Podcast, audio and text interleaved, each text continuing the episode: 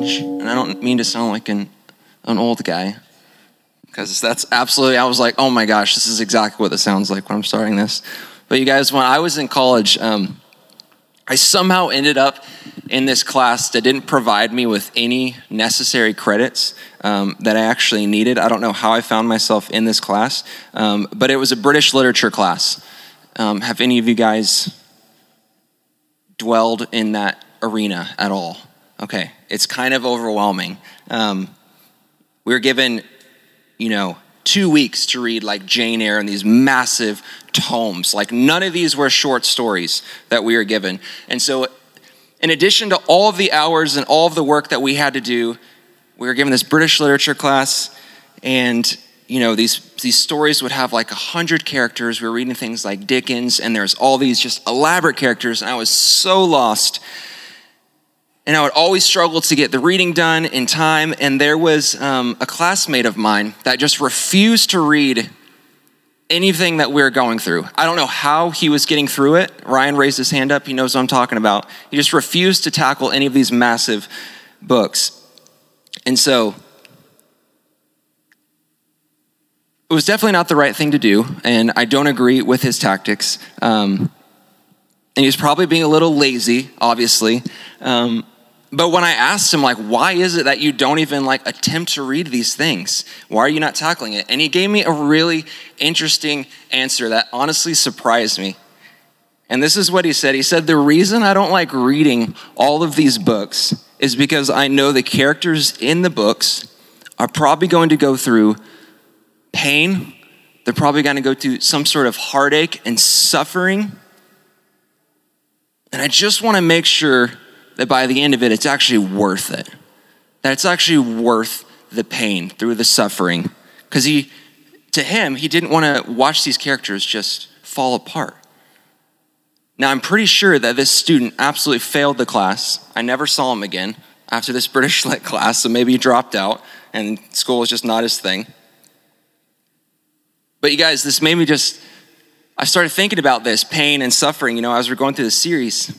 And I'll be honest, you guys, I, I don't like being in pain. I don't know about you. You know, some people say, like, I'd rather be, I'd rather be in pain than be sick, but I do not like pain. I hate seeing other people in pain. In fact, I do, do just about everything I can to avoid it, right? And I'm sure I'm not alone. Now, for a moment, I just want us to think about our culture and how it operates when it comes to pain. It's built on this idea, right, that we should do everything we can right now in the moment to prevent pain, right? From now or in the future. We want to do we want to escape it. We don't want any part of it. And instead, what culture encourages and what it seems to be after more than anything else is the opposite of pain, right? Which is pleasure. Culture tells us that if it feels good, if it feels right, then we should pursue it. Don't think, just do, right? It's that same pressure that maybe a lot of us felt this weekend to during Black Friday. You know, we had Black Friday sales happening. Then on Saturday, we had, you know, Small Business Saturday. Then look out, here comes Cyber Monday. And we have all these opportunities that we don't want to miss out on. You know, we just need to make the purchase and it'll make our life so much greater. We need to do what feels right in the moment, regardless of what it means for our future, right? Now, I think we've all been saturated in this long enough to understand this kind of language coming after us. But most of us, I think, have lived long enough to know that our feelings can absolutely lie to us, right? That they can actually deceive us, that they can mislead us, that just because something feels right in the moment does not mean that it is right or that it is true. Now, for the last couple weeks, you guys, we've been going through this short series that we called When We Hurt, and we've talked a lot about pain, a lot about suffering, and why it is that we continue to suffer in this world. And for me, one of the hardest things to understand about pain and suffering, I think, is this is our inability to see the point in it, right? What's the point in all of this suffering? To see how any present earthly pain can actually lead to some sort of future eternal gain, right? We fail to see the greater picture of why we suffer, of why we hurt, of how any of it fits into God's overall plan for our lives, right? Some of us could argue that we've actually experienced more pain than others. Um, or maybe some of us feel like we've, we've totally dodged the bullet, we've, we've missed it, and pain has just kind of gone past us, and we've actually had a pretty easy life. But the reality is, you guys, is that none of us are immune to suffering. Sure, some of us may be better acquainted with it, but none of us are completely hidden from it, right?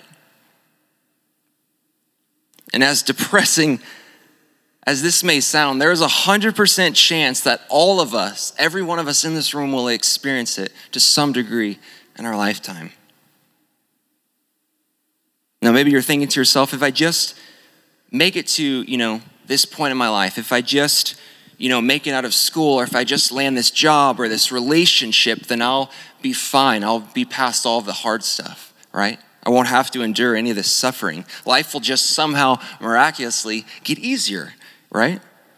And this was honestly my mentality for a really, really long time. And my wife jokes all the time. She's like, reminds me, hey, you're not invincible. You know, when I'm driving like a city driver, she's like, hey, you're not invincible. And she's constantly reminding me of these things. But you guys, since my wife and I have been together, we've had to sing three funerals, five memorial services, and we've seen cancer tear through our family like crazy and take two people that we desperately and dearly loved. And so we're well acquainted with pain, with sorrow. And we've had to ask these questions of God, do you really have a purpose in all of this pain and all this hurt? When to us, on this side of eternity, it seems so senseless, and at times it feels even cruel that we have to go through these things. Like there's not really a point in any of it. But here's the good news, you guys. Our good Father in heaven, He has already done something about it. He has done something about our hurt, and He continues to use our hurt to actually draw us closer to Himself. And we're going to look at a few ways that He does that tonight. And so if you have your Bibles, go ahead and turn to Philippians 3:10 or if you have the Bible app go ahead and open it up. Philippians 3:10 in the New Testament.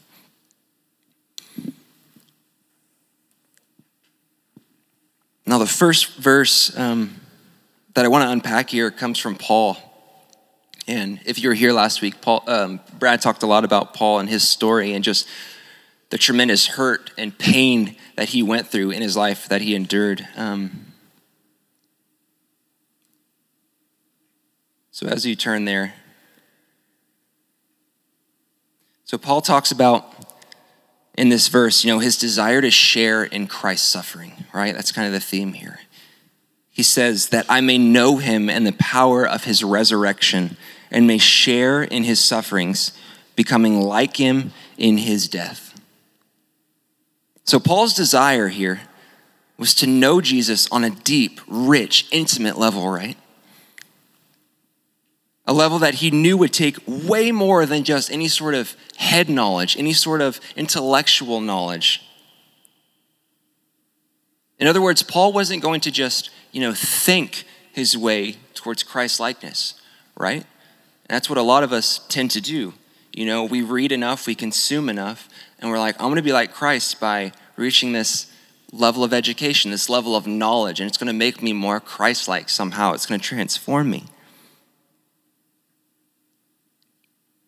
But what Paul wants, but what Paul wants is this, this life of Jesus to be actually reproduced in him, okay? And it requires something so much more than simple head knowledge, something countercultural, something that would take time. You know, Paul understood on a deep level that it would have to cost him something great. He understood that it would be inconsistent for him to live any sort of life of luxury a life that was pain and problem free in a world that rejected and crucified his Savior. You guys, Paul wanted to feel what Jesus felt in his suffering, in his loneliness, in his abandonment, in his isolation on the cross. Again, he says, that I may know him and the power of his resurrection, and may share in his sufferings, becoming like him in his death. Why? Paul is saying that there is a direct link between the power of Christ's resurrection and the participation in his suffering and death. Okay? I'll say that again. Paul saw that there was a direct link between the power of Christ's resurrection and the participation in his suffering and death. As one writer, we must experience the weight of the cross before we can taste the power of the resurrection. So good. When we experience pain and suffering, you guys, when we experience hurt, we are pulled into a place of intimacy with Christ in a way that nothing else can. Now, suffering is not the end goal, okay? Hear me say that. Suffering is not the end goal. We are not suffering for suffering's sake. So, what Paul is showing us is that when we pour out our life for others, when we do like Jesus did, that is where we ourselves experience the fullness and the richness of this life, okay? Now, what Paul was after and what he understood so well about suffering is what sets up what I want us to consider tonight, okay? And it's that our suffering and our hurt, more than anything else, is what ties us to our Savior Jesus, okay? Suffering and pain, more than anything else, is what ties us to our Savior Jesus. And we're gonna look at three ways this happens. And the first is this, if you're taking notes Christ meets us most deeply in our pain. You guys, if there is one thing that the Bible makes really clear, it's that Jesus knows us at a very intimate level, right? He understands us. Listen to how David in the Old Testament describes the Lord's knowledge of him in Psalm 139. He says, For you formed my inward being, you knitted me together in my mother's womb. I praise you, for I am fearfully and wonderfully made. Wonderful are your works. My soul knows it very well. My soul knows it very well. My frame was not hidden from you. When I was being made in a secret place, intricately woven in the depths of the earth, your eyes saw my unformed substance. In your book were written, every one of them, the days that were formed for me, when as yet there was none of them. So Jesus knows us, He understands us, He formed us. Now, He understands us, but you guys, do we really understand Jesus? Can we really know Him on an intimate, rich level? And what Paul is telling us here in Philippians 3:10 is that when we identify with Jesus in our suffering, when we yield to him in our pain, we actually become more like him. Now, we miss this all the time because we fail to understand the weight, right, and the significance of Jesus' suffering. And not just, I'm not just talking about how he suffered on the cross, right? Because Jesus lived 30 years before this. You know, he had this whole life, and we're not sure a lot of what his childhood was like. A lot of these things um, we don't have account of. But we know that he suffered.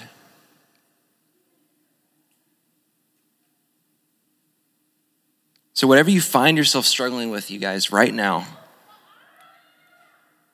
they're not struggling. whatever you find yourself struggling with right now, you guys, whatever problems you're facing, every one of us can find our suffering in Christ's suffering. And I'm going to explain this a little further. So, Jesus knows what it's like to endure sleepless nights. Okay?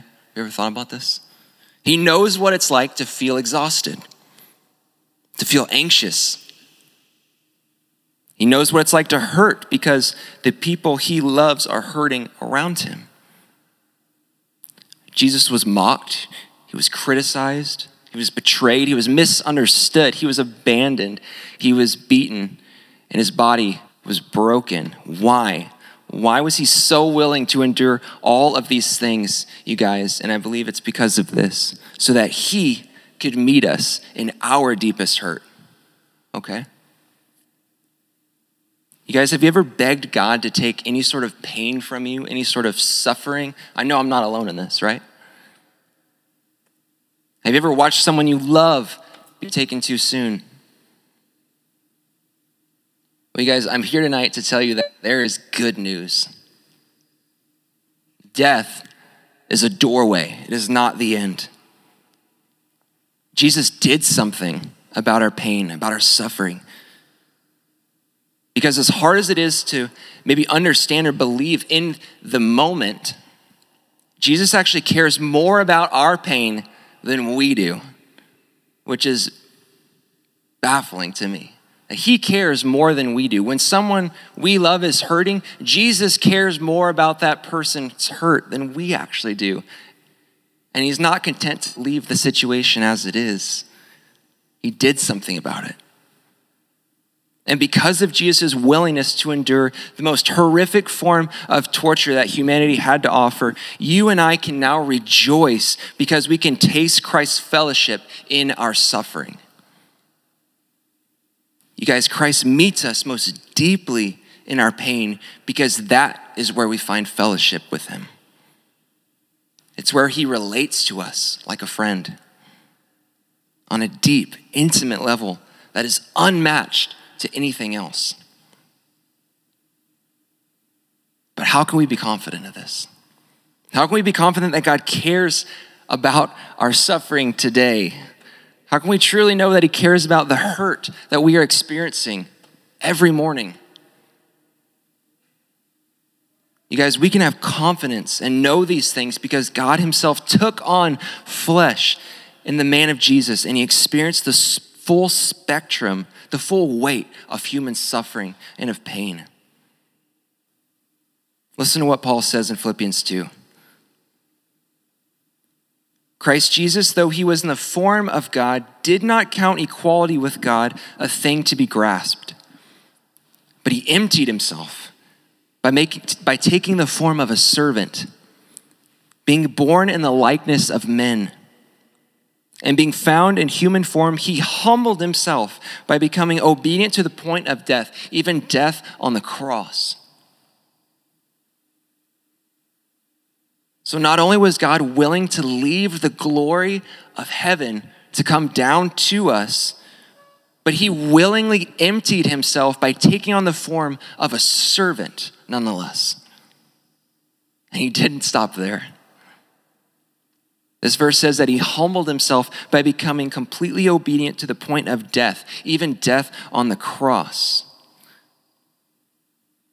Jesus endured the most painful, humiliating death so that we could be saved. This is the gospel. When we suffer, you guys, when we hurt, Christ meets us in it. Number two, how does our suffering tie us to Jesus? Our suffering reminds us of the eternal perspective that God is calling us to have. Okay? Our suffering reminds us of the eternal perspective that God is calling us to have. Romans 8:28 very famous verse says this. And we know that for those who love God, all things work together for good for those who are called according to his purpose. As humans, our scope, you guys, is completely limited to our physical space and to our physical time, right? We can't see into the future and try to prevent whatever is going to happen from happening, right? We do our best but it doesn't always work out. And all we have access to, you guys, our reality is that is of this here and now reality, right? It's here and now reality. That's all we have, this moment. And I don't know about you guys, but that crazy frustrates me sometimes because I'm a planner. I have my little planner. And when things don't work out, man, does it just drive me insane. And what Paul is calling us to here in Romans 8, you guys, is to a new perspective, okay? An eternal one. A new way of looking at the world where we trust that as followers of Jesus, God is going to work out the details of our lives. He's going to work out our past, our present, and even our future, regardless of the hurt we experience along the way. And there's going to be a lot of it. Whatever suffering, whatever tragedy, whatever disappointment, whatever thing comes into our lives, God isn't just going to remove it and do away with it, but He's actually going to use it to conform us into the image of Christ. Okay? That's what He wants to do with it. He wants to conform us into the image of Christ. God wants to use our pain to make us more like Jesus. Now, this verse tends to make a lot of people uncomfortable. And the reason that I think that is, is because it challenges our Western minds, right? This Western idea we are deserving, that we are promised this happy, go lucky life, right? That we are deserving of this good thing, of this good life. But listen to what Jesus says in John 16 33. Jesus says, I have told you these things so that in me you may have peace. In this world, you will have trouble. Jesus says it. We're going to have trouble. But take heart, he says, for I have overcome the world. You guys, did you know that happiness is not the aim of the Christian life? Have you ever thought about this? Happiness is just not the aim of the Christian life. Listen again what Jesus says in, in Matthew 20, 28. He says, The Son of Man came not to be served, but to serve and to give his life as a ransom for many. This right here, you guys, this is the type of life that Jesus is calling us to a self giving, self sacrificing life. Because God's main concern is not our happiness. God's main concern is conforming us into children, conforming, sorry, his children to Christ's image. That's his goal, to conform us to be more like Christ not to the world's image. Because what did we just say about the world? The world wants to define us. It wants to tell us that we are deserving of so many things like happiness. But you guys, God is calling us to so much more. He's calling us to a life beyond ourselves, right? To a life where we're turned outwards towards those around us. I have told you these things so that in me you may have peace. You guys, that word peace that Jesus is using is the word shalom. Or in the Greek, eirene. I don't know if that's how you say it, but you guys probably don't know either. But this word actually means wholeness, right? It means, this word shalom means completeness. In other words, Jesus is saying that the only place we're ever going to find peace, where, peace, where we're going to find completeness or wholeness in this life, is through Him. That's what He's offering to us. He's offering Himself. Very rarely does God physically remove us from the challenges of our lives to make us more like Christ. God wants to use our difficult circumstances to make us more like Jesus. But only if we allow Him to, right? Only if we allow Him to. Because I don't know if you guys have ever heard this, but God's a gentleman, okay? He's not going to force Himself into your life, He's not going to do it. He's going to wait for you to invite Him into it. Remember David's words in Psalm 23? He says, Even though I walk through the valley of the shadow of death, I will fear no evil, for you are with me. God doesn't promise David that he would deliver him from the valley of the shadow of death. God, with his perfect peace, promised to be with David, even in the darkest valley. He promised to be with him. And listen to what he says in verse 5. You, talking about God, you, God, prepare a table before me in the presence of my enemies. So, what does this mean for you and I? As children of God, this same peace, this same shalom, this peace that surpasses all understanding, is made available to us through the work of the Holy Spirit. Now, David isn't saying that he's ignoring his problems with the hope that they will just magically melt away, right? Instead, he's, he's making a conscious decision, a decision to acknowledge the peace of God that is with him, even in the presence of his enemies. Even when he's in the darkest valley, he's acknowledging God's presence with him. One of the things a lot of us are really bad at, if I can say this, is simply acknowledging the presence of God, right? We tend to look over the verse that says, Where two or three are gathered, there I am with you. He's with us. Emmanuel, that means God with us, you guys. And I don't think we, we fully understand the weight of what that means when God says, I'm with you. But this is such an important part of our lives as believers. It's one of the joys that we have as believers of walking into a room and bringing the presence of God with us. Galatians 2:20, you know? It's Christ who dwells in me. So whenever I walk into a room, I'm bringing Christ's presence into the room with me. It changes the atmosphere. But are we aware of it? And you guys, this is honestly something that I would challenge you all to start taking seriously and taking note of. Because we can actually practice noticing the presence of God. When we take the time to pray, when we take the time to worship, to read scripture, just sit long enough to hear from Him, you guys, we start to feel that there's a shift in the room, right? Something happens.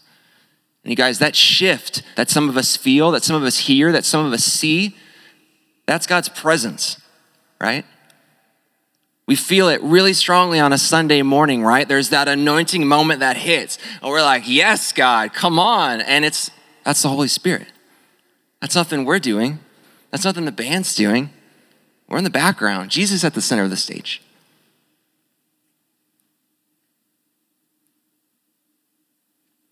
This is how we actually prepare ourselves to experience his peace, that same peace that David was talking about.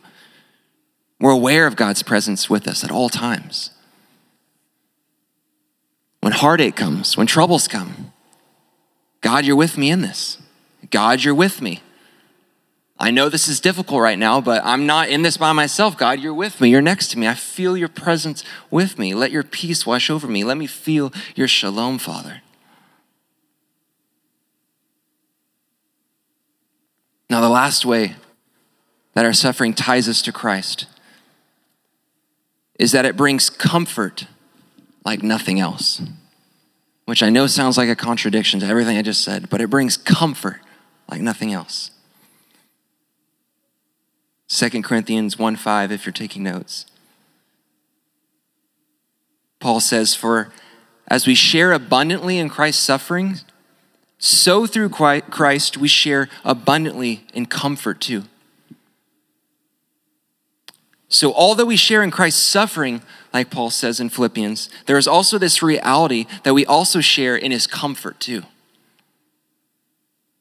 As Christians, when we suffer, when we hurt, we're given access to a level of comfort that nothing or no one else can provide. A comfort that is unique to those who know him.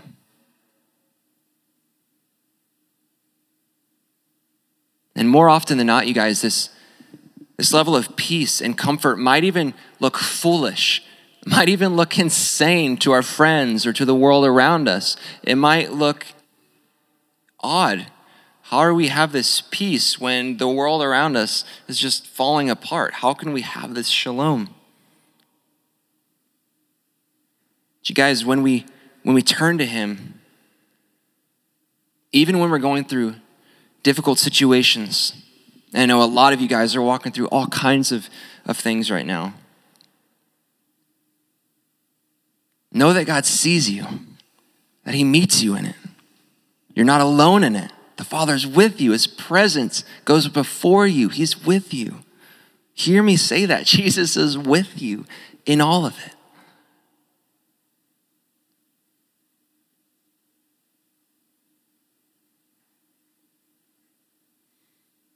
When we turn to Him,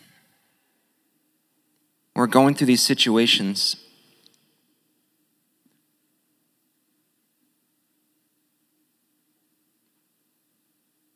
Um,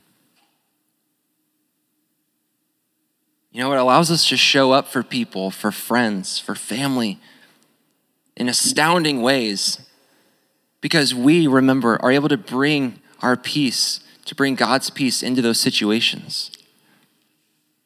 We're able to bring a level of comfort that they couldn't experience before because that comfort is not coming from us. We're just this conduit of grace, right? And we're bringing it into those situations. Remember what Scripture tells us God uses the foolish things of this world to confound the wise. The thing we need to remember about comfort is that it is so much more than just a feeling, right? We talked about feeling. We can't always trust it. It goes far beyond that. Remember what we said in the beginning about you know the lies that the world is feeding us. All these things they they come and go. These these feelings they're fleeting. But Jesus in his kindness and compassion is after something so much greater than than these things, so much more rooted than our feelings. Because he knows that our feelings are not what creates deep, rich, intimate fellowship with him.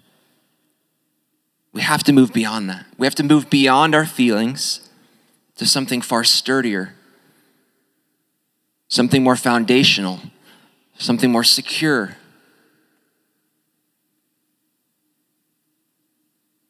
And again, I know you guys are are struggling with all kinds of, of things right now, and, or maybe life is good. Maybe life is easy, and you should share that joy with others around you who are struggling. But I know a lot of us are really hurting in, in different ways. But guys, I just want to challenge you to take a moment to see the opportunity that you have right now to know the Lord Jesus at a deeper, richer, more intimate level when we meet Him in our suffering. And we allow Him to, to meet us when we're hurting, to speak into that hurt. He wants to be near us more than anything. You guys, Jesus is not put off by our shame. He's not disgusted by our intentions or by our, our motives. And maybe you just need to hear that Jesus is not afraid to get close to you, even though you're afraid to get close to him, right? He draws close to us. In fact, Jesus loves us so much that he gave up his life for us. That's how much we mean to him. He gave up his life for us. You guys, we can we can know more about Jesus on an intellectual level. We can do all these good things. We can we can engage in Bible study. You know, we can do devotionals. We can go to church on Sunday. We can come here. And we can miss it. We can miss God's peace in all of it. But when we allow Him to actually enter into our suffering, we'll experience Him in a whole new way, in a whole new light than we ever thought possible. So, my prayer tonight is that you guys would experience Jesus in an intimate level by allowing him to speak into your life, into your suffering, into your hurt, into your disappointment. Let him speak into it and let him meet you there.